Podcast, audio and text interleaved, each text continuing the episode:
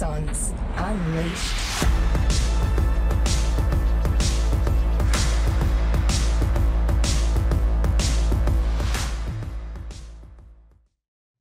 G'day everyone, my name's Robbie Turner. Welcome to another episode of Axons Unleashed. I've got my main man, my right hand man, Lukey Millwood, next to me as promised. How are you, mate? It's great to be back, RT. It's real good to be here. This is going to be a cracking podcast. We've got an amazing guest with us today. So, uh, we're still going to talk a lot about basic training. And of course, as you know, ladies and gents, we're interviewing the other veterans in Axon. And it's not a bloke, it's a lovely lady. So, you're going to, you know, all the female listeners out there are going to get a real understanding of what it's like to go through the military without getting your head shaved. Although I fucking hope you tell me you did. We'll get there. G.I. Jane style. How good was that movie, by the way? She wouldn't bloody put herself through Na- Navy SEALs training. Inspiring. It's Hollywood, mate. It's all right. It's like Inspiring. just the magic. the magic happened. Um, Amana Lewis, welcome to Axons Unleashed. How you feeling? Thank you so much. I'm honoured to Are be you? here. That's I good. am. That's good. You're going to love this session, ladies and gents. We've got uh, someone who speaks very, very well. Um, you've got a great story to tell. You've got a lot of history, and of course, you're sitting here now with an Axon shirt on. So I can't wait for you to share that with everyone. Like, how the fuck did that happen?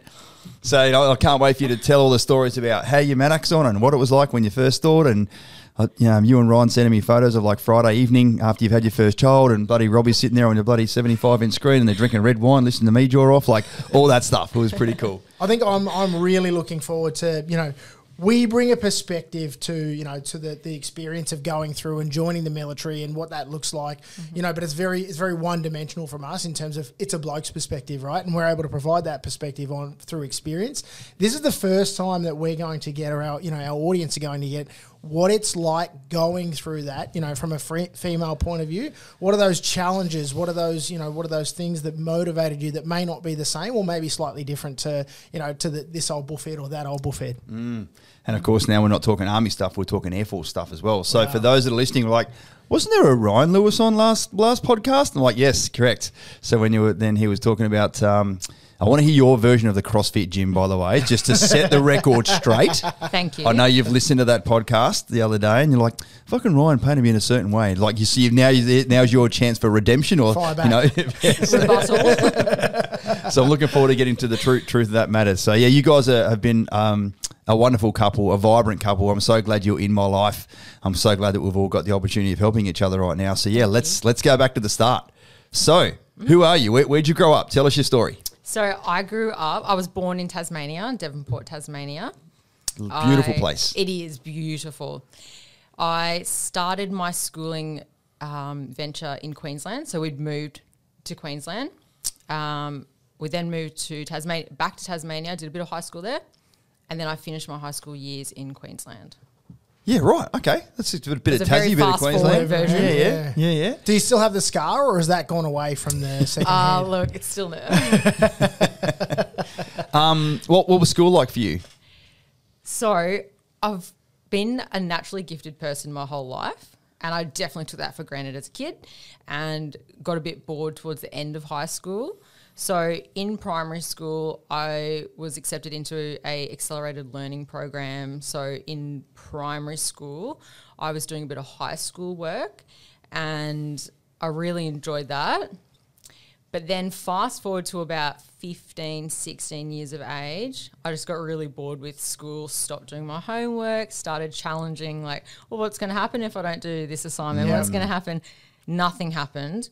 Although my OP score came back and it was horrendous. Yeah, that that happened. Yeah, There's that- that always an outcome. There's always, yeah, there are Mm-hmm. always, you know, things that there are always results to your actions or outcomes of your actions. And so you started feeling that pressure as a result of, you know, making that decision of, oh, fuck, I'll just pay that off. I'll just pay that off. Tell, tell us about that. How did you bring it back? Because you're bloody successful. it's not like that lasted for the rest of your life, Correct. by the way. So I got to about 18. So I- graduated hi- grade 12. I think I was 16. So I was, I was too. I was young. Yeah. Young. Is your birthday um, late in the year? 27th of December. So That doesn't get too much later than that. So yeah, mm. mine's 30, 30 November. So I was 16 going through my year 12 as well. Yes. So yeah, you and I share a similar experience. And of course, I thought I knew everything and, you Yep. know, whatever.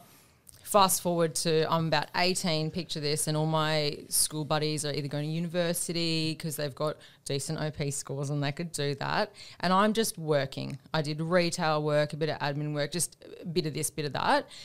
And I got to a point where I realized this is not what I want to do. Yep. I want something more challenging. I want to really grow as a person intellectually, physically, emotionally, just in every different aspect. What are my prospects? Yep. You know? Yeah. So I started looking at the police force or Army, Navy, Air Force.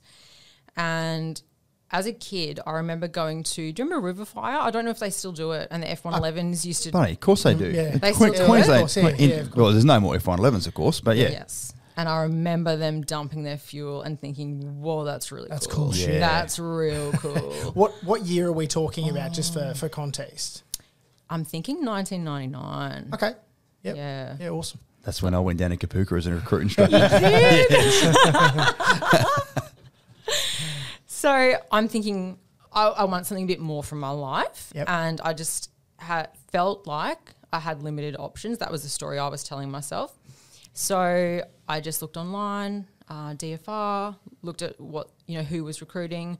Army was recruiting, Navy was recruiting, Air Force was recruiting. And just thinking of the jets, Yep. I just put my hand up for the Air Force. what does your family think when you're like, hey, by the way, I- I'm not a retail sort of girl. I don't want to do this for the rest of my life. I'm going to go and join the Defence Force. What was their reaction? They're like, yeah, go. Oh, Oh, right, really? That so they were really supportive of you making that huge leap because often it'll go one of two ways with families, Mm-hmm. right? They'll look at it like, "What the fuck are you doing going to Mm. the military?"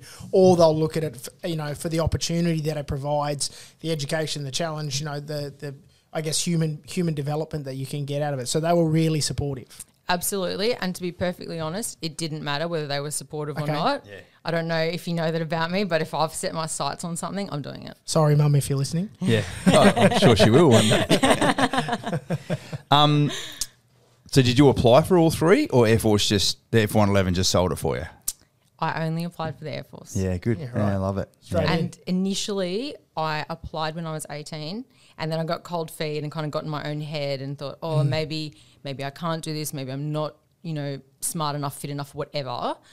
And put that on hold till I was around 20, I want to say. I was going to say, the sliding doors moment then. Imagine if it was a big tank that rumbled past and you're like, I want to join the army.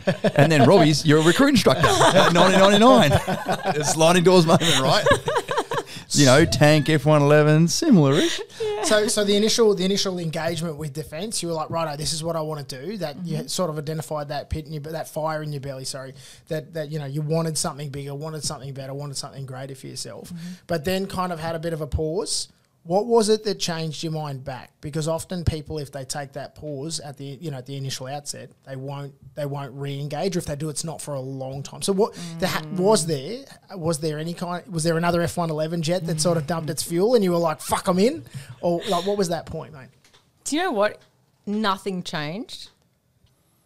And t- time went forward, nothing changed. And I said to myself, well, nothing's going to change if nothing changes. Excellent. Yeah, I love that saying. Yeah.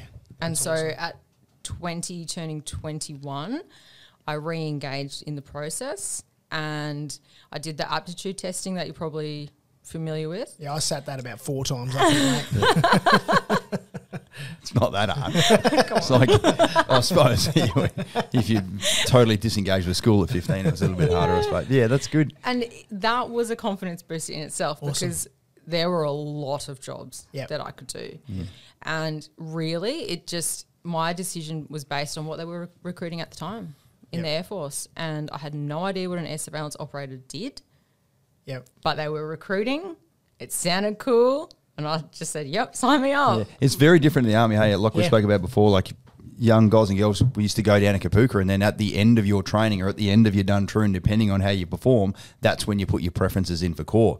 But Air Force do it different. You get recruiters for a specific role, and then you crack on from there. So yeah, it's just a Yeah. like there's definitely pros pros and cons in both. Yeah, army's a bit like Hogwarts with a sorting hat. You go through and they just go, "You're going over here and you're going over here." So Love yeah. that. What did you say the other week? It's like if you're going to catering, you're like that's that's what your performance was like. Yeah. you're cooking shit for the rest of your life. And oh, by the way, we need amazing catering officers and senior NCOs out there because an army marches on a stomach. Don't you worry about that. Tell us about the preparation. Like, so you've jumped in, you've, you've kind of said, right, if nothing changes, nothing changes. Mm-hmm. So I need to make changes and engage in this. So tell us about the preparation in the lead up to, you know, sort of day one. What, where, I mean, it's a little while ago, of course. Do you mm. remember the butterflies in your belly, or were you were you kind of like, you know, genuinely super confident about going in and like, I've fucking got this? What what was that kind of approach that you took? So, fitness wise, I felt very confident Yep. because I was doing a lot of um, running. Bit of CrossFit. No, no. Back then, I was not doing any strength and conditioning training at all. You've made up for time now.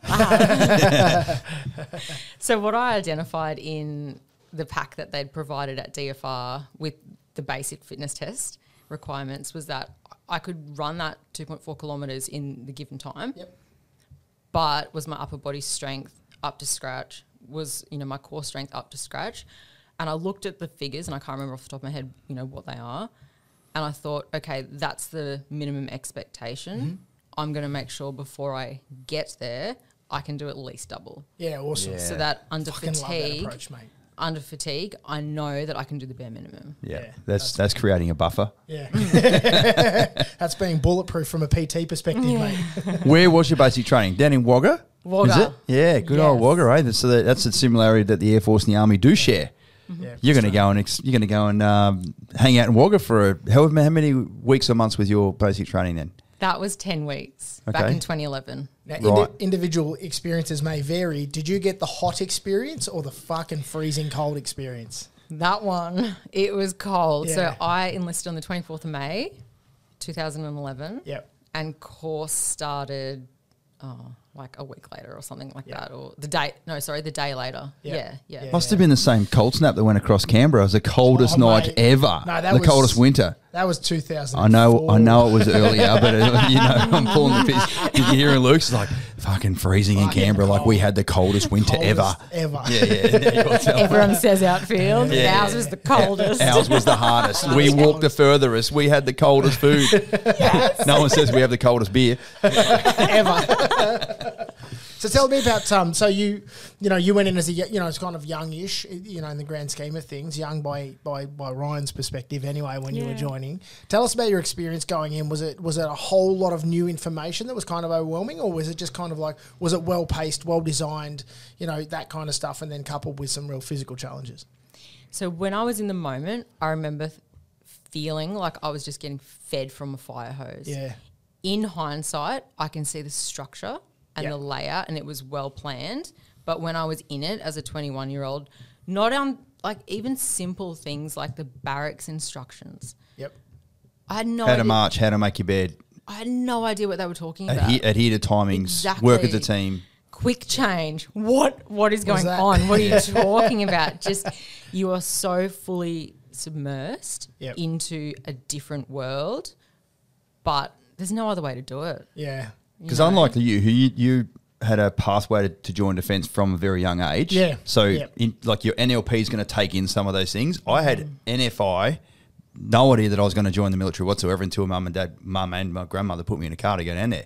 So I was not watching army movies to see how they march, how they make like none of that stuff clicked to me. So it was very fo- every th- single thing they were doing to me was foreign as well. I get a sense mm. you're saying the same thing. Yes. Like no matter how rudimentary the task, because it was the military way of doing it, that wasn't clicking with you. Mm-hmm. Or, yeah, does that what I mean? And yeah. by, by the end of the 10 weeks, absolutely, oh, Of course. everything's second nature. Yeah. But just in, initially, things were a real shock. Were they yelling and screaming like it was a bit of shock and capture? Like, tell us about that genuinely. Like, what's the what's Air Force basic training like as a as a um, soldier, sailor, airman, airwoman?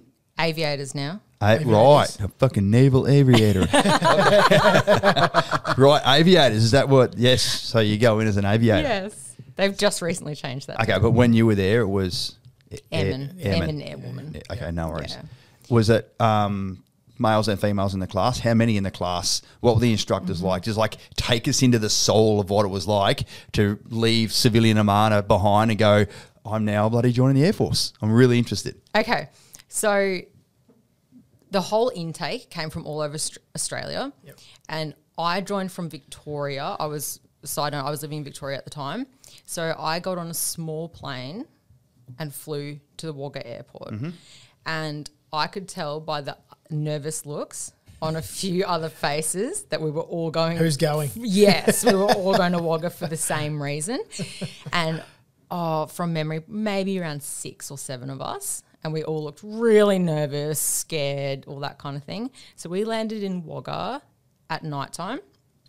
I remember getting off the plane, grabbing our luggage, and just we are all nervously waiting. And then an MSI, a couple of MSIs, our military skills instructor, mm-hmm. Yep. They walked into the terminal at Wagga Airport and called out our names. And I just remember my heart was racing. Yeah, I still remember that feeling They too. didn't I'm yell. loving this. They didn't yell. No, no, no, because you're in a civilian airport. The Yeah. last time they were polite though. Yeah, yes, pretty much. Pretty much. Keep going. Uh, so they didn't yell, but they were just very assertive. Yep. And that was scary in itself and intimidating. Yep. And so we all get our luggage and we get on this bus and they they didn't talk to us. So we're doing the drive and the airport is like a three minute drive. Like you're Yeah. literally just Yeah. going around to the base. RAAF, RAAF Wagga is Wagga Airport. Yeah. Exactly. It's not fucking very Yes, big. exactly it's the right. same runway and everything. Yeah. So they drive us to the barracks, and there's a few. It's concurrently happening. So you know, other buses are coming in, and so all the recruits are coming in that night, and they were still quite pleasant. And they said, "Go and get changed," because we all just had civvy clothes, normal clothes on. Uh, go and get changed into something a bit more comfortable. And so I shared this story on our Facebook page. I'm so nervous, and I just was like, "Where am I? What's going on? What am I doing? Yes. Have I made the right decision? Exactly. We walk into the barracks and I find my name and it says, This is your room. So I go down to that room and um, just the light, light, all the lights are on and I just find a bed and I open up my suitcase and I, I change my pants. And then Put I, Put some PJs on. I, I don't even remember. Maybe Okay. put some track pants on or something. Yeah. It was cold. And then I hear an MSI yell for everyone to come down to the common room. And I'm like, oh, okay. And we all go down and he says, now I just want everyone to know that if you get changed, you close the blinds. Oh, First lesson. Yes. I just saw someone's ass. Oh. Here's, the, Is that what he said? here's, here's the first lesson in the military that you will learn. Don't get your ass out the window. Is that? So you know what I do? I just pretend it's not me and I'm looking around No. shocked, like, oh, who would do that? No, no, no. He wouldn't have seen it was you. No. Hopefully. Oh, that's classic. was there a moment, and and we'll you know we'll continue through this, but was there a moment where it really hit you like I have joined the military? Like you know, it's it you know there's a lead up to it, and there's that mm. point of realization where was it when you first saw your name on something? Was it when you first when your first instructor saw your bum crack? What like what was that? What was it? What was that moment for you where you realized shit, this is real? It was when they marched us down to the clothing store and we all That got evening? kitted up. I think it was the day after. It's all Right. a bit timings are a bit blurry, but it was Sure. definitely in the, in the initial like day or two. We went to the clothing store and we got sized up for our boots, sized up for our cams, put them on. And then when we had to stitch, I don't know if you guys do it in the army, you stitch on a red label because you don't get issued your embroidered name tags for your cams until you've finished recruit training. Same. So you write them on a mark, you Yep. know, with a marker pen, and you stitch it on yourself, and it has to be stitched perfectly. Of course. Everything needs to be done perfectly. yes. I want to know, were they yelling at you by now? Oh yeah. like yeah. the, that fir- that Yeah. first morning, it would have been like, "Oh, hi team, come Get and meet me in the front." Get the fuck! Like, I, used to, I, used to have, I used to have bloody tin lids in a baseball bat and fucking walking down, going, "Get up!" They changed. They weren't doing that in the rap. All right, I don't remember exactly when they start when the yelling started, but it was. I'm gonna say, if not the first night, the morning after. Yeah, and it's a switch. It's pretty intimidating, Mm. isn't it? When that when that you know the shackles come off the instructors and they're like, "Righto, it's it's ca- it's you know ca- awe and capture time," and we're, we're going to start really instilling these you know these disciplines in you, these timings. Mm-hmm. You know, you will be here, or there are consequences, as we discussed with you know with my experience. It's a it's a night and day switch, isn't it? Where you're just like, "Holy fuck." Yes, and our instructors used to do this thing where one would yell one instruction, another would would be yelling a different instruction. Oh. Someone else would be yelling, Jesus. "What are you doing?" You know, and it's like Chaos. all these panicked, I don't know, cats like just herding all these scared young people. Now, in your recruit class, how many how many male was it a male male and female class, and what was the ratio you know in that training institution? that's a institution? good question. Yeah, that's a great question. So yes, it was it was blended. Yep. And we had as a collective, oh, off the top of my head, maybe around forty, and then they were split into two separate flights. So we were one intake, Yep. and then we were split into two separate flights. Yep. And what was the And- what was the ratio of male to female for your group? Was it like the average across the board about 11 12% or was it a bit higher a bit lower? No, ours was probably around 11, 12%. There Okay. were definitely more males than Yeah. females. So Yeah, yeah. five or six females out of 40. Yeah. Yeah, Yeah. right. Okay, Yeah. not many still. Yeah. Yeah, that's Yeah. not many. That's Yeah. not. I mean, when you know when you go through a cohort, cohort like I did, you know, and you your class is sort of two hundred. Mm. That that you know, I think we had about. We're actually a little bit higher than average. I think we Mm. had about 20, 25 percent. But that that's Mm. that's quite a large, you know, collective of females that are able to be, you know, that spread across the across the, the force, Mm. so to speak. Um, but four or five, like that's a pretty small you know network to be able to bounce off to be able to you know sort of reinforce to be able to encourage and that sort of stuff was that did you find that challenging or did you find that that gender kind of came out of it a little bit or were they, did, did you find those clicks Oh, sorry. It's that we had about five females per flight. got it So right. I okay think so it's a little bit roughly there was 10 to maybe 12 okay Okay, okay right. good in total. Yep. Um, but to answer your question, gender didn't really play a part at Yep. basic training. awesome Good. that's great It's to not hear. supposed to. Yeah. No, exactly. Everyone was just doing what everyone was told to Surviving. do. Exactly right. And if anything, I set myself a challenge to make sure I was stronger and mm-hmm. faster yeah and fitter. I love that mate that's fucking awesome Did the boys go and get their head shaved? yes. Right. And what was the reaction to you guys when they walked back in?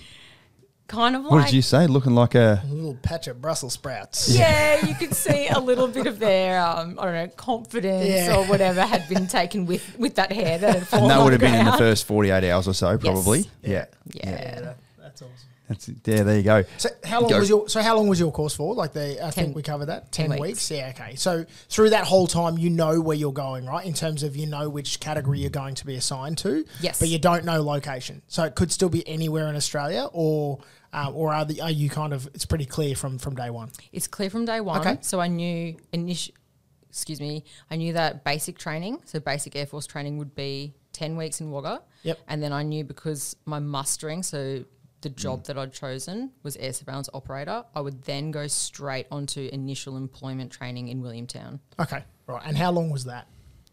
That was 10 weeks. Again. Okay. Yeah. Yeah. Okay. So that was fast again. Let's finish on the basic training stuff. What was there something that you did find? What was the most challenging bit? Like the shock and awe's over. You're like, okay, Mm-hmm. now I'm bloody transitioning. Um, they're taking out a piece of my soul, which is this civilian, and then replacing it with the military one that you now need to be part of that o- organisation. What was the most challenging bit? So I've spoken about I wanted to be as fit and fast and strong as possible. And what I noticed was I was getting frustrated with other people that weren't as fit and fast and strong. And what I mm. really needed to do was be more of a team player. Okay. And Was so, the collective punishment in play then? 100%. Yeah, good. And what I realized in myself was I needed to help other people be fitter, faster, and stronger Yeah. rather than just worrying about myself. And with that, I had a better experience because I felt more immersed in the team. You're a very caring, nurturing sort of person anyway. Thank so you. did that.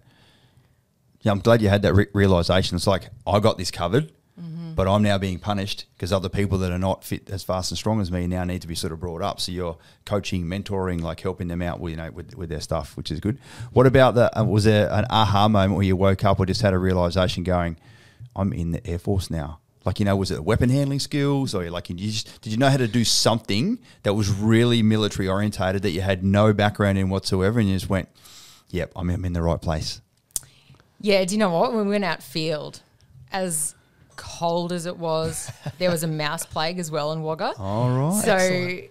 when we were sleeping like in our boots, we've got our rifles next to us, and we're in our we slept under hoochies, believe it or not. Oh, he's snappers. Bloody hell! Never touched it I was again. going to say, I was just you beat One me and, to it. one and done. One and done.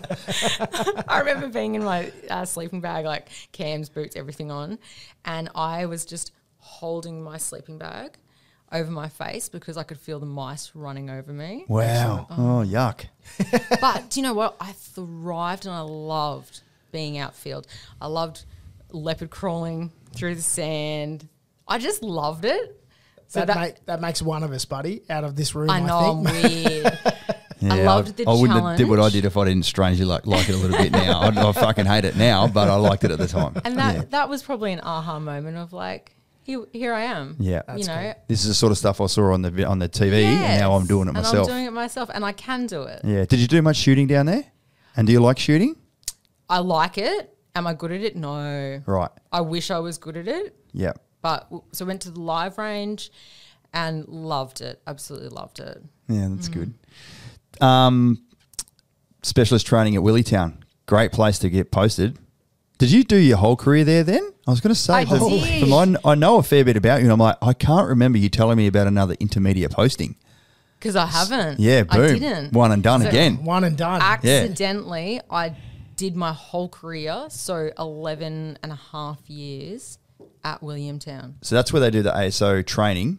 Yes. And then where, where could have you gone? So I could have gone to Williamtown, which I went to. I know that. I Darwin. just- yeah. Wait, I'm listing them all. Darwin right. or Adelaide. Okay. Yeah. So what was it? Was there was that a, a personal preference to want to stay in Williamtown? And look, out of those options, I know where I'd be bloody choosing as well. Uh, was that more? I didn't of know a you'd like Darwin so much. was that a personal? Was that a personal preference for you to go into? Um, you know, to stay in Williamtown, or was that just how it so transpired? You know, based on your, your you know your mustering and you know your engagement with your your manner and that sort of stuff. So the blokes that I was on basic course with, a couple of them were had their hearts set on either Darwin, uh, Adelaide, or Williamtown for a couple of like personal reasons. I was single, I was young, I was happy to just kind of like go with the flow. Yep. And the guy that I got along the best with and we're still good mates today, he wanted to go to Willietown. So I was like, well, if Rhino's going to Willietown, I'm going to Willietown. Yeah, good. And that's how it transpired. One thing I missed here was um, how many out of the 40 basic training went to ASO though? So it would have whittled down a lot. There were six of us. Yeah, okay, right. Yeah. So, Yeah. Okay. yeah, everyone else went to. Was it 100% just jumping back into your basic training? What was the what was the attrition rate when you went through? So, you know, how many people dropped out? Were there kind of people, you know, halfway through they're like, fuck, this is not for me? Not everybody gets to have that aha mm. moment where I'm like, I'm in the job I want to be in. What was, what were the amount of people that There's only once in a hoochie, mate. It can't be that many. due to injury or people realizing, you know what, this isn't for me, because DFR can prepare you as much as possible, but until you know, you don't know. Yeah, of course. mate. So maybe 10%. It wasn't a high rate. A few people did get back. so mo- paused most for- got through. Yeah, they did. That's good. That's pretty yeah. good. That's encouraging. That means the training's at the right tempo. It's aimed at the right level. I mean, it's all military training experiences, except for selection, is supposed to get people through. Like that's the idea. You don't want people dropping off all the time because then it's all wasted resource, wasted time, money, effort, etc. So, That's a pretty good. That's a pretty good graduation rate, to be honest. Like a ninety percent grad. That's fantastic. Yeah. so you're like um, initial employment training um, dudes, Rhino and four or five others. Like you would have no doubt kept pretty tight with them. Yeah. like I- you were the what, what were you the I don't know three of 2011 bloody ASO course or something. Do you know what? We maybe, I think we were number three. All right, that was a guess. yeah. yeah, we have kept pretty tight. Tell us just so for those um, Navy and Army people out there to have NFI, what an ASO does. That's two TLAs in a very short succession. What does an ASO do? An ASOP, so an air surveillance operator, Right. tracks, detects, and classifies airborne, uh, sea, land, or space assets, depending on where you're posted to and the mission objectives. Right. Right. So friendlies and adversaries, like tracks anything really. So you're What's the the, smallest bit that it tracks? Not the mouse. like yeah, what's the what's the smallest asset that it can, it can track, or is that depending on the radar, depending on the range, depending on the magnification level? exactly. Yeah. Okay. De- depends on uh, the system. Yeah. Yeah, And, yeah, were you interested in that stuff before you? Like, did you, like you said, you were smart enough to have a range of different roles there. What, uh, what about being an ASO um, interested you to go down that path? Well, because DFR said to me it's secret and you'll need top secret clearance and we can't really tell you about it, I was like, well, I want to do that. I get a sense you're like, I don't think you're going to be very good at that, Amani. You're like, fucking watch me. I'll be the best. So when was it? You know, obviously we can't talk about a lot of the stuff, Mm-hmm. but when you when you got in there and you got your cle- clearances, which take quite a while, as you know, as most of our audience will know, um, when you got to peep behind the curtain, was you know, was it kind of? Did you start to feel kind of holy shit? I'm you know, I'm starting to see some of the capabilities that we bring to bear. It, it started to feel that sort of reinforce that decision for you, where you went, yeah, this is this is where I'm meant to be. This is the cool shit. Yeah, Absolutely. yeah, that's Yes. cool. Yeah, awesome, mate. Did you? Um, we're asking Ryan sort of the same thing. We, do you get attached to a squadron, or do you just sit at one level above there and you provide that more broad um, support to a number of different flying squadrons? So I was attached to a unit, and tasking would determine uh, the product that we would supply. Right. Okay, So you were helping out the Hornets when they were there. Do you help out the Wedgetail as well? Yes. A- anything and everything, like Yes. whatever the task needs, really. Yep, and you do that from from Williamtown, Yes. or do you deploy with them? Yeah. So if you can picture a That was too many yeses room- then. there were. Yes, yes, and yes. Picture a dark room with lots of screens and all different types of feeds coming in, radar feeds, um, near real time data exchange. And That's the truckie and you, and the Yeah. JTAC and me coming Yeah, I out. was One just- says I no, was- one says yes. I just went transport. I was like, nah, Yeah, yeah. I got a Refidex. You're like, yeah, you know, you, you've got a speedo. so all those feeds are consolidated and then we are able to track and detect classify um, you know anything that's coming on the screen Yeah, great. and then push that picture to the client Yeah.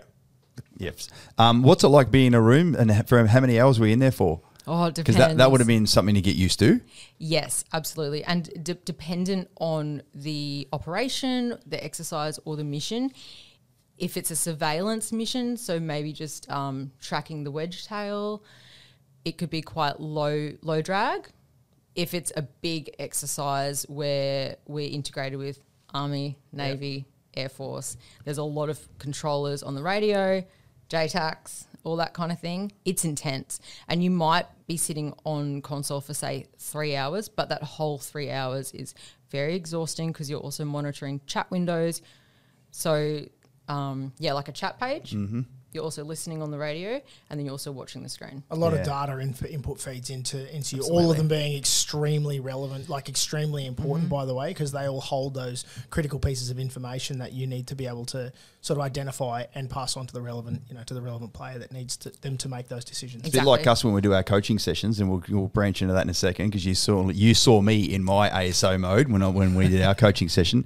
I literally said to Tammy last night when I walked downstairs at six thirty. She goes, "How, how long going to be? How long you going to be, babe?" I'm like, "I'll be back in two hours." She goes, "Oh, that that's you know that's a long time." I'm like, "It goes fast for me." It does. It. Oh, I'm sure it goes fast for you though as well. Like you're in there for three hours, but because you're just so mentally engaged, mm-hmm. and you just like it's- good that they rotate you through reasonably quickly. Because I think you- you'd feel, you'd feel fall off the perch quite quickly. Like I'm glad our sessions only go for two Yeah. hours, Yeah. even though I feel like they could go for longer. They've they're pretty mentally draining though. Yeah, and you know, as as you would have experienced with the three hour session with our with the coaching, you know, we you give everything, right? It's not, you know, we we never show up half assed to any of our coaching sessions or, you know, any because we've you know, we've got a product, we've got, you know, the clients need that from us to be able to get what they need out of it. They need to have that clarity, they need to have that plan and that strategy. And so for us we're putting everything into it. So, you know, for two hours you are absolutely burning the engines and dumping the fuel. Mm. And I'm I'm assuming that it's the same when you're sitting there for three hours with all of those data input feeds and that requirement to do analysis while you're flowing. Absolutely. And your SA, situational awareness, Yeah. needs to be at an all time high. You cannot miss anything. Yeah, of yeah, course. good, good, good. Um, what was it like living in Newey? Oh, loved it. Yeah, good. I don't think I've ever, ever heard anyone say anything other than that. It's a great spot to live. Yeah, Perfect I never lived there, but I went there heaps and heaps of times. Of course, that was Do you good. hang out on the beach? Like, what? Yeah. Talk talk to us about some Yes. of the Yeah. highlights. What of was your What was your lifestyle like? So I loved going running. Uh, Of course. And it's a very hilly area. It is. So when I initially moved to Newcastle, I was living in town, close to the beach, beautiful like hill runs, great coffee shops, restaurants, that kind of thing. You're not even far from the wineries. Like it's Yeah. just it's an awesome spot. Yeah, it's pretty cool. And if anyone wants to get posted there, put your hand up, I reckon. Um, then what about um? You said you were single when you first got there. How Yes. was uh, how was dating life in Newcastle when Oh, you sorry. first got there? Single according to the Air Force. So Oh, I had Right. a rookie's romance. Okay, right. And we we tried to continue that, but he was in a different job, and we were posted to different locations. Also, really young, and it just it just fizzled out. Yeah. Yeah. Got it. Yeah. that that often happens. Sorry, mate. That, that often happens when you you know you're in those compressed environments. Mm-hmm. There's you know there's a lot of, of sort of compressed emotions in that space as well, and so relationships can often form out of those sort of you know going through those hardships together and Mm-hmm. those learnings. It, it really is that ab initio training, that ab initio space where everything is compressed, like you were talking about before. You can really develop a quick quick burn kind of relationship Yeah. there that that and unfortunately you know like it often goes their own way when they go when the individuals go their own way with defense which you always do Yes, yes. Clearly, you didn't stay single. no. Enter. Tell us that story. The story. How does that The the, the, story. the, The the story. Ryan story, the no. Lewis Enter story? Ryan Lewis, Yes. aka the lumberjack. Right. then. we want the real version not Yeah. not his version Yeah. which was he came in he had a you know had a flannelette jacket on a long beard axe over his Yeah, shoulder he's like, oh yeah, I was doing a bit of CrossFit. you know what I said to him? I'm like, how do you know someone's doing CrossFit? They're walking around telling everyone. They'll tell you. So how, tell did, how did you get into CrossFit then? Because that's where you guys met, right? Yes. So I'd finished my initial employment training in Newcastle, secured that posting to, to Williamtown, Newcastle, and got to my posted unit and realised I have no friends. I'm in a new place. I knew people from work, but I really wanted to also have a social life separate to work. yep smart What, what do I do? Oh, Mm. I'll, I'll join a gym. And I heard all these people talking about CrossFit. I had no idea what it was. One of the MSIs actually was talking about it. So I went Of course to he was. yeah, well, it was a female oh, actually. Oh, well, Of course she was. Yeah. And I went down to the base gym and asked the PTIs, so the physical training instructors, hey guys, have you heard of CrossFit? They're like, of course we've heard of CrossFit. I said, all right, well, can you recommend a gym that I go to? And they did. So I started, There's a sliding doors moment. Yeah. Imagine if they had recommended a different gym. right? You'd be here with Brian instead of Ryan Brian. Oh, right, Rhino. So I went along and I thought, yeah, this looks pretty fun. And I noticed, yeah, I did notice Ryan, I must admit, and he was wearing, you know, a leotard him, wasn't he No. he was wearing a flannelette, yeah oh but he used to ride a scooter. Did he mention that? No, he No. He No, rode he a didn't. scooter. excellent He also took CrossFit to the extreme and trained with no shoes. Right and no shirt. Of course. Yeah, that's a CrossFit way. You yeah. have to. Right, Sh- yeah. Shirts have to be. Not even those bloody flash Vibram things where you put your toes in an in- individual fingers. compartment. Like, No. no, no, no. This is Full like right, beard, right. flano, no shoes. just Right. throwing throwing tin yeah, just- pretty much. town planner kicking ass in Newcastle, and then in walks you. Exactly. And then fast forward, I don't know, a, an amount of time, and um, that romance, that rookie's romance, had Yeah. fizzled out. Yep. And I was speaking to some of the girls at CrossFit, and I think one of them asked, you know, how, how's your boyfriend or something along those lines. And I said, oh, we, we split up. Lewis, as I call Ryan, was within earshot. Yeah, he's like, Later that night, he's like, did I just fucking hear that right? this is he, he- we're getting way more tea now than what he spilled. I hope you're thirsty. I got it all. so later that night, bing, Oh, slid friend it. request. Hey, bang, friend request from course. Ryan Did he? Yeah. Right. sneaky Yeah. sneaky mate. Hey, just gym buddies. Seen you at the gym. Just good Just- technique yeah, good form yeah. yeah And you know what? I think I do recall him saying, "Oh, if you'd like some help with your technique or your lifting," I was like, "Mate, Amazing. you need help with your lifting." I could show you around I love it. He can see through the glass right now. He's watching us laughing, and he has no idea that we're idea. laughing about him. No idea. When you're listening back to this, Ryan, if you think that we're laughing about you, We are. We are. no, but that's. I mean, there's um, dozens and dozens of examples, mate, that you and I have heard over the years of people that share a common interest, and you're there hanging out together, and you just happen to get on well. Like, what was it like when you sort of first started falling for each other? Tell us that. well, it was just very natural. Yeah. Yeah, because cool. you know we had that shared um, enjoyment of doing exercise. I'm trying not to say the word CrossFit, of going to the gym and looking after ourselves. It was just very, very natural, and it felt like we'd known each other for a long time. As cliched as that sounds, it was just easy. Yeah cool Yeah. Yeah, it's good. Um, and then uh, he actually said, if you recall, that you ins- you re-inspired him to maybe join the military. So tell us about what's your um, re- recollection of, of events as far as that goes. Because he's like, he was like, oh, town planner's not really doing it for me anymore. Been doing it for quite a while. Seeing this chick in the in the air force now, I can see the camaraderie, see the happiness, like all that stuff. So I would I would come home. We weren't living together then, but we spent a lot of time together. And I'd talk about my day at work and how I did a two hour gym session, went for coffee with my mate. Whilst being paid. Yeah, exactly right. Oh, I've just signed up to play women's rugby or play basketball and I'm going to go away for two weeks and get paid to do that. Yeah, of Not course. Mm. take leave. So uh, the cogs were starting to to turn over there.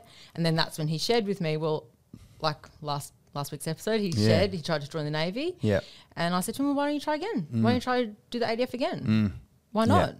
I love it that like talk about sliding doors moment. You enabled him to go back and fulfill his dream of joining the air force again, just based on his observation of you. But then you, you know, we both asked him was um, how was Amana like supporting? He goes, without her, I don't think I would have been able to join. Like you provided a really beautiful platform of safety and security and and curiosity and inspiration for him to be going, hey, join the military. Like you should feel amazing about that. I do. Thank Yeah. you. Yeah. He, he, He was- we we yeah. also discussed, you know, around giving him the real insight into what, what it would be like on the other side as well. And, you know, we identified how much of a, you know, amazing asset that is for somebody who is, you know, who's gone through that journey that he went through to get into defence. But then also, you know, when that doesn't necessarily happen in the first instance and he, you know, and he chose to go back around, he, as a mature age individual, which is quite a different journey as well, um, you know, but to have that resource to be able, through your network that you created for him in that support space, you know, for him to be able to get a real life understanding of what it was going to be like on the other side. So not ne- necessarily just looking at the Kellogg's box, but actually getting to, you know, look inside and see what that's about. How did it make you feel when he said like he's been accepted and he's going to OTS and he got through OTS? Like, just give us a bit of an insight of how you were managing your emotions along that journey. I was so excited for him because I knew how crushed he was when he was a teenager and he got knocked back. So I was so excited for him. Um, I was a bit anxious because I hadn't been in that ex- um, in those shoes before.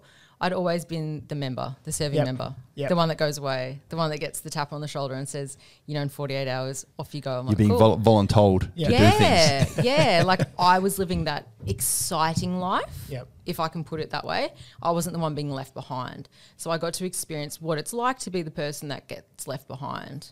Do you think he joined like the int fraternity based on your what you were doing? I'd like to tell myself that. I, I haven't asked him, but like it's a, it's a gen, genuine inquiry. Like I reckon he would have gone there and like, all right, if I'm going to do something, I want to do something cool and like something secretive and just something high level. Like Amana gets to have that spark in her. Like I'm sure the what he what he got to um, observe from you, he would have been trying to emulate himself, which he did. I think so, definitely. And then also, you know, we've talked about he joined in his 30s. That was definitely a consideration as well. Like, would he do something that was more physically taxing that might Yep. not be the, the right fit?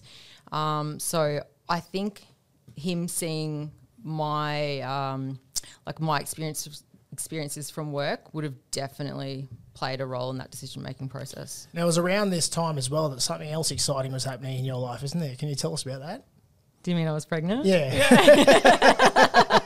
I was spending a lot of time together. I'm like, I know how much time you spent together. how did that come? Like, we didn't ask him this. Like, um, when you sort of first found out that you were pregnant, like, Yeah. hey, babe, guess what? We're having a child, or what, or however you said it. Tell. So um, I went down for Ryan's OTS graduation in East Sale Mm-hmm. and went down for a weekend about a month later. Felt like I was hungover day after day Right. after day. And I thought, nah, nah, I couldn't be pregnant. I bought one pregnancy test. That's all it takes. Yep. And it was a digital one. So it was either going to say the words pregnant or, Or not, not pregnant. Yeah, I watched the show last night. It talks about that. Yeah. took the test and just sat it on the bathroom vanity and just thought that's that's going to say not pregnant. And the dogs were home with me, Wally and Theo. Shout out to my boys. Yo. Went back into the bathroom like I don't know five minutes later and just glanced over at it. And I remember going, "Holy shit!" Wow. and the dogs rushed in thinking something's wrong. So I FaceTimed Ryan, and this was a Friday afternoon, and he'd already gone to start his basic training. FaceTime Ryan, and he's like, "Hey babe, I'm just at the base gym, just doing a sesh. What's what's up?" And I You, said, you were up. and I said to him, Do you want to go outside for a moment? So he goes outside and I said to him, I'm pregnant. And he goes, No way.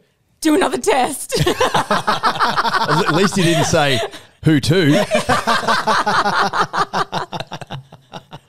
Do you know what people like to comment that? So our firstborn's Moana, our daughter, that she has very Shout out to you, Mo, as well. shout out to you, girl. She loves listening. Yeah. So that she has very long legs. And so Ryan and I like to make a joke. Oh, her dad must have been tall. Yeah, that's right. make no comment. Um, and then yeah, obviously your guy he came back from doing his sort of um, int corps training and stuff like that, and then boom, you guys are living together in in Newey. That would have sort of accelerated things a little bit for you both. It did. It did. So we were already in a service residence because I was a serving member. Yep. Um, so in terms of being adequately housed to, you know, welcome a child, we weren't stressed about that at all. Yeah, good. Yeah, awesome. Good. That, that's a great place to be to, Yeah. to know that, that that kind of it's Maslow's hierarchy of needs, right? If you Mm-hmm. can start providing those base level of needs, it takes a huge amount of stress off to be able to focus on those other points. It really Something does. else really exciting started to come into your life about that time too. Oh yes, it did. I think you're talking about the scam Ryan brought home. Yes, I, yes, exactly what I'm talking about. Tell us about that, So because then he would have like, "Hey, babe, I've got some news to share with you." yes.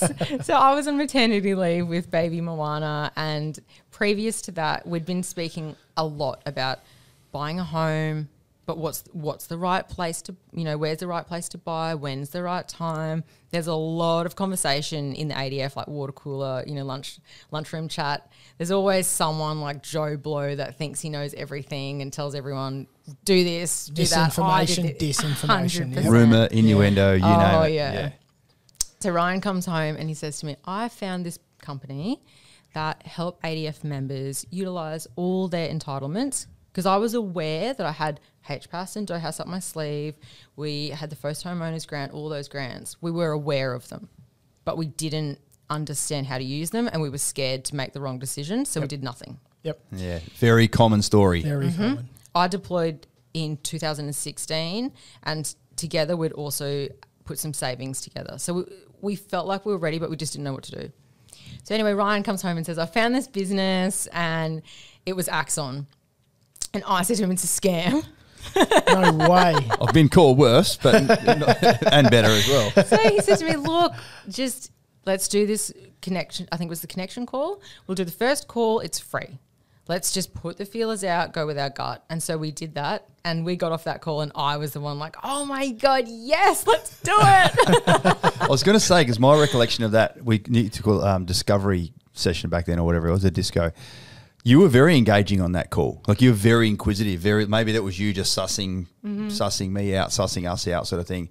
Um, you must have watched the videos and everything beforehand as well, though. Yes. Just to get an understanding of the mechanics of who we are, and then obviously the dynamics of the call comes from there. So that's good. That um, I love it how people are really cautious before they reach out to me because you need to be like there are.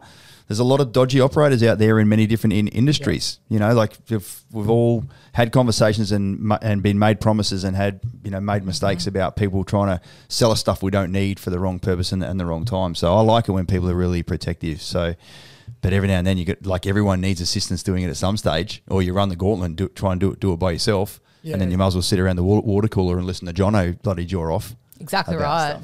Yeah. Yeah. So what did you guys end up doing? So we we said yes, obviously, to Axon, and you you briefed us on what was going to happen. And there was a bit of a timeline there. So, you know, roughly this time, property specialists will reach out and give you a brief, and we'll find the right block of land and the right builder. But the overall intent, just so everyone's aware, that Yes. you were going to pull the trigger on your ADF housing entitlements and buy Newey in the, or the surrounds anyway. Yes, and we were going to buy an owner occupier property. Yeah, great. Yes. Yeah, that would have been good. Like if that's what you were, if you were thinking about it, if you knew that was the right move for your family Mm-hmm. to sort of have that bit of stability and get out of the rental, you know, or the the um, the Marry quarter rut there, like must have, like how did it make you feel that you now found someone that you can now build rapport with and like build those tentacles of trust to know that they are going to provide services to you and they've got your best interests at heart. genuinely we felt empowered and i know that's Yeah. our mission here at axon is to empower the adf community but that is how we felt we felt Well, that's so good. We got that right then. Yeah.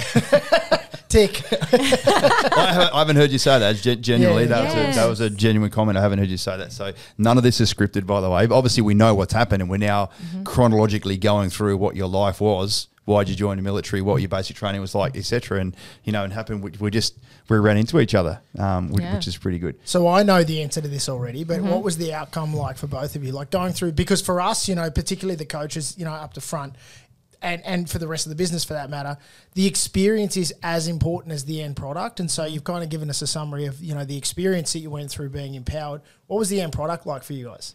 It was amazing. The process itself Yep. was smooth and stress free. Yeah. Really, and like honest, it was just the build support team would let us know, hey, you got a slab. Please sign this claim. We did that. And then Here's some here's some photos. Exactly right. Um, every so often, we would go out for a drive, Drive. because we were living around about 20 minutes from where we were building. We'd go out and then we had a home. Ryan was saying that when when you couldn't get Mo down, you're like, "Come on, babe, let's go hop in the car." Let's go for a drive. That's funny, RT. Like I, as a client, I had a similar experience. There must be some kind of system or process in place to make it smooth and tra- and, and easy. Can you let me know when you find it? 400 builds later, I think we've got it covered, give or take anyway. So that so you guys say you're in your own home, you know, work sort of is what it is, and, and it's ticking along. Yes. You've deployed, so you've got yourself in a good position. Talk to us about now how you know, like you're obviously not still in the military, and Mm-hmm. neither is Ryan quite clearly. But how talk to us th- about that transition and how that sort of started. Like, what were the initial conversations around? You know, was it was it you know kind of I've got everything I can get out of the military, in, not in a selfish way, but I mean, you know, Mm. at some point in time, the the the relationship changes. Just take us through that little journey. The old T word, the transition. Yeah, We've all been through it Yeah. in our own very become- unique circumstances. I'd love to for you to be able to share yours with everyone else. Yeah, absolutely. So I'll rewind a little bit. I was working at a training school. So I was a initial employment training instructor for other ASOPs. Yeah, cool. Yeah. And that was very fulfilling. That's I, awesome. I felt like I was able to empower and train the next generation of ASOPs. I was able to apply lessons learned from when I was a trainee, what I didn't like, and affect change and really foster and coach young trainees coming through. So that was a really big tick for me. I really wanted to do that. That's it's almost like you don't know until you know. Yeah. Like I know you've instructed on various courses throughout the time, and I did my time at Kapooka and Duntroon as well. Like Mm-hmm. Passing on information based on your experiences to other people and seeing them grow and prosper and and Mm-hmm. benefit from it is phenomenal.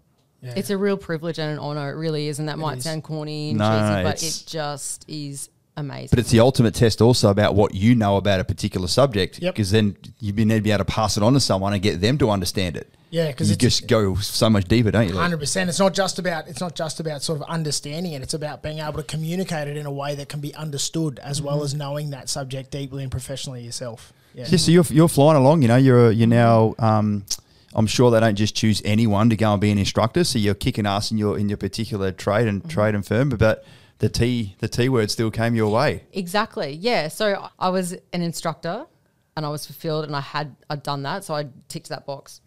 Then I fell pregnant with Moana, and while I was pregnant, I thought this won't change anything. I'm still going to be on the same trajectory for my career. Um, I'd like to do something different now that I've done the instructor gig. What next? We talked about going to Canberra in the next posting cycle. Moana came along, and it's very hard to explain, but everything just kind of shifted for me. Yep. My perception, just how I felt, my priorities shifted. Yes. Ryan was now a serving member. And although we knew that two serving members, there might sometimes be some conflictions with whose whose career is more important yep, what we found very difficult was COVID came came around. We didn't have any family in the area. Uh, Ryan was away for nine months in total of 2021. I was pregnant with Keanu, our son, and I was sick throughout that whole pregnancy. that's a heavy workload, mate. Heavy. That's huge. Yeah. So a lot of work from home, um, not enough support, and that's not a, a dig at anyone, but Yep. we just, you know, we couldn't even have someone come over to the house because of the COVID restrictions. Yeah. And it really started conversations between Ryan and, and myself of are we living in the way that really fulfills us? What we're sacrificing through our service in the ADF, is it worth what we're getting out? Yep. Yep. And I don't mean that in a selfish sense, but we really had to sit down and say to each other, is this worth it? Yeah. And are we are we making the choices that make the outcomes that we want? And the answer was no. So something needed to change. Don't kids change everything? Mm-hmm. Yeah, absolutely. And so I can relate really closely, and I'm sure you know a lot of our listeners can relate, particularly obviously the ones that have transitioned out. There becomes that point where you're like, is the juice worth the squeeze? Like, Yes. uh, you know, and it's not because the defence force has changed. It's not because they're giving you any less. It's that your priorities in life change, and therefore you're not a fit anymore. And it's about you know everybody at some point doesn't become a fit for the defence force. It's just the way that life is, right? Yeah. So what was the decision point for you guys where it was like, okay, we've had this discussion and we're starting to see that perhaps this is not for us. Mm-hmm. What to now? Where to now? I know the answer to that, by the way. And, Yes. and just quickly, me too, because I'm like, how many coaching sessions did we have?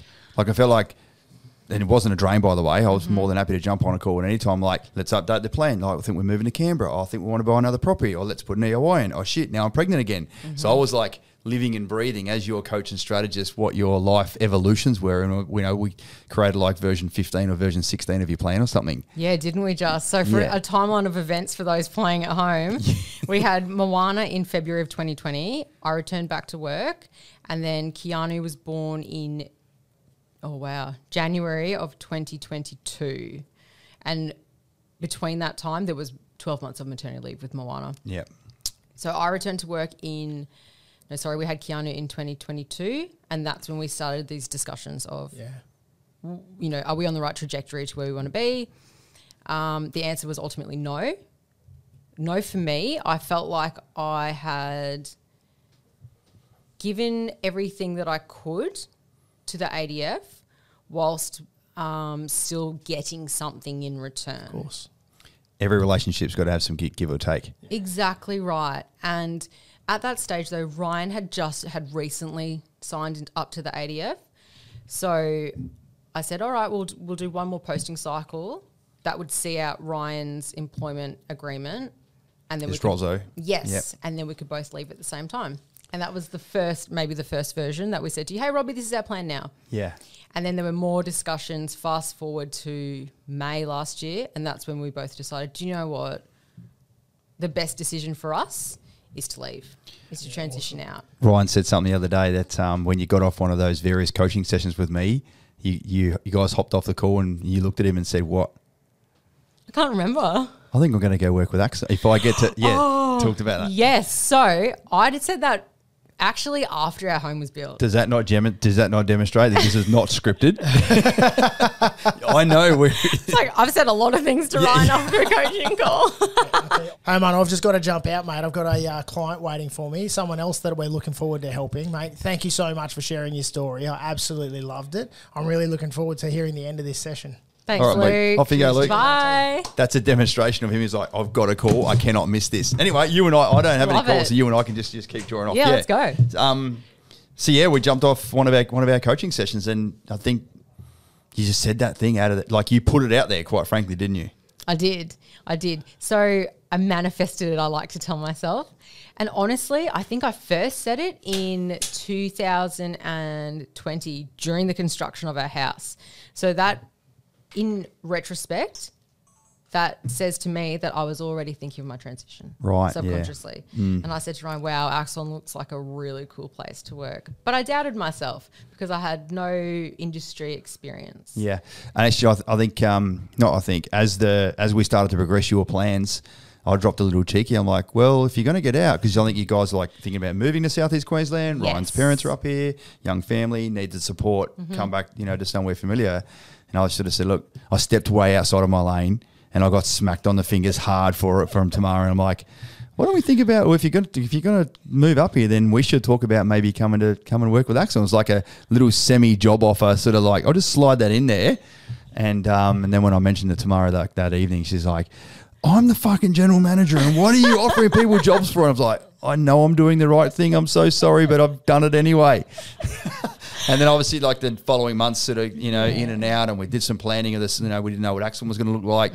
Um, there was a few people here that were coming off the back of COVID that didn't want to come to the office anymore, so then they left. And I don't know. I just I had it in my in my gut that when I got a sense from you that you were thinking about coming up here, and I went, she's got to come and work here in Axon. Like I know I can give her a way, a way better life. And you know what? It fucking happened. Yes, and I'm so grateful. You really have. And I'm honestly honored to be wearing this shirt. I Yeah. remember saying to Ryan, like, words just couldn't describe. I was so happy because naturally I was scared about what was next when I transitioned out of out of uni. Yeah, when you stop Mm-hmm. putting a heartbeat and getting a uniform and having a paycheck arrive every second Thursday, like the real world out there doesn't operate like that. Exactly right. You get to wear a uniform now, and I don't check your heartbeat, and you still get paid. but this is not a normal workplace. No, no. So it just it alleviated that. And you've used this term before. It was a soft landing. Yeah. It has been a soft landing. Yeah. So now, you. Ryan, I obviously kept communicating on the back channel there just to sort of see how your lives were evolving and whatever else. And, you know, and, and I'd like to think that we became friends and, and genuine mates through the coaching process. And obviously now you've started with this. I remember Ryan saying to me once, he's like, I don't know, I don't know what you're doing there, RT, but I've never seen Amana so happy. It's changed our dynamic. It's changed our marriage. It's changed the way we communicate with each other. He's like, yeah, he he was just, it was so wonderful to hear on my end that me living my normal life here and allowing you to come and join us has totally transformed the way that you guys are operating as a married couple. To give us a bit of an insight into how that was happening on your end as well. Yeah, absolutely. And do you know what it is? I guess in in my last role, I'd lost that spark. I wasn't feeling that fulfillment, and that wasn't just in the role; it was just in in everything. So we changed. We changed our lives, and we moved up here. And like you said, Ryan noticed it in myself, and I felt it in myself too. I felt more confident. I really felt like I was contributing to, uh, you know, a thing bigger than myself. The challenge of learning a new role, and I'm still learning the new role. It's just bled into everything in a really positive light. I love that. What do you love most about being here now? Then, like, what's what part of your role or part of your contribution and support? And uh, we- we've probably got ten members that we're building houses with now that are good friends of yours. Yeah. So that's obviously exciting for you as well. But yeah, what do you what do you love most about being here?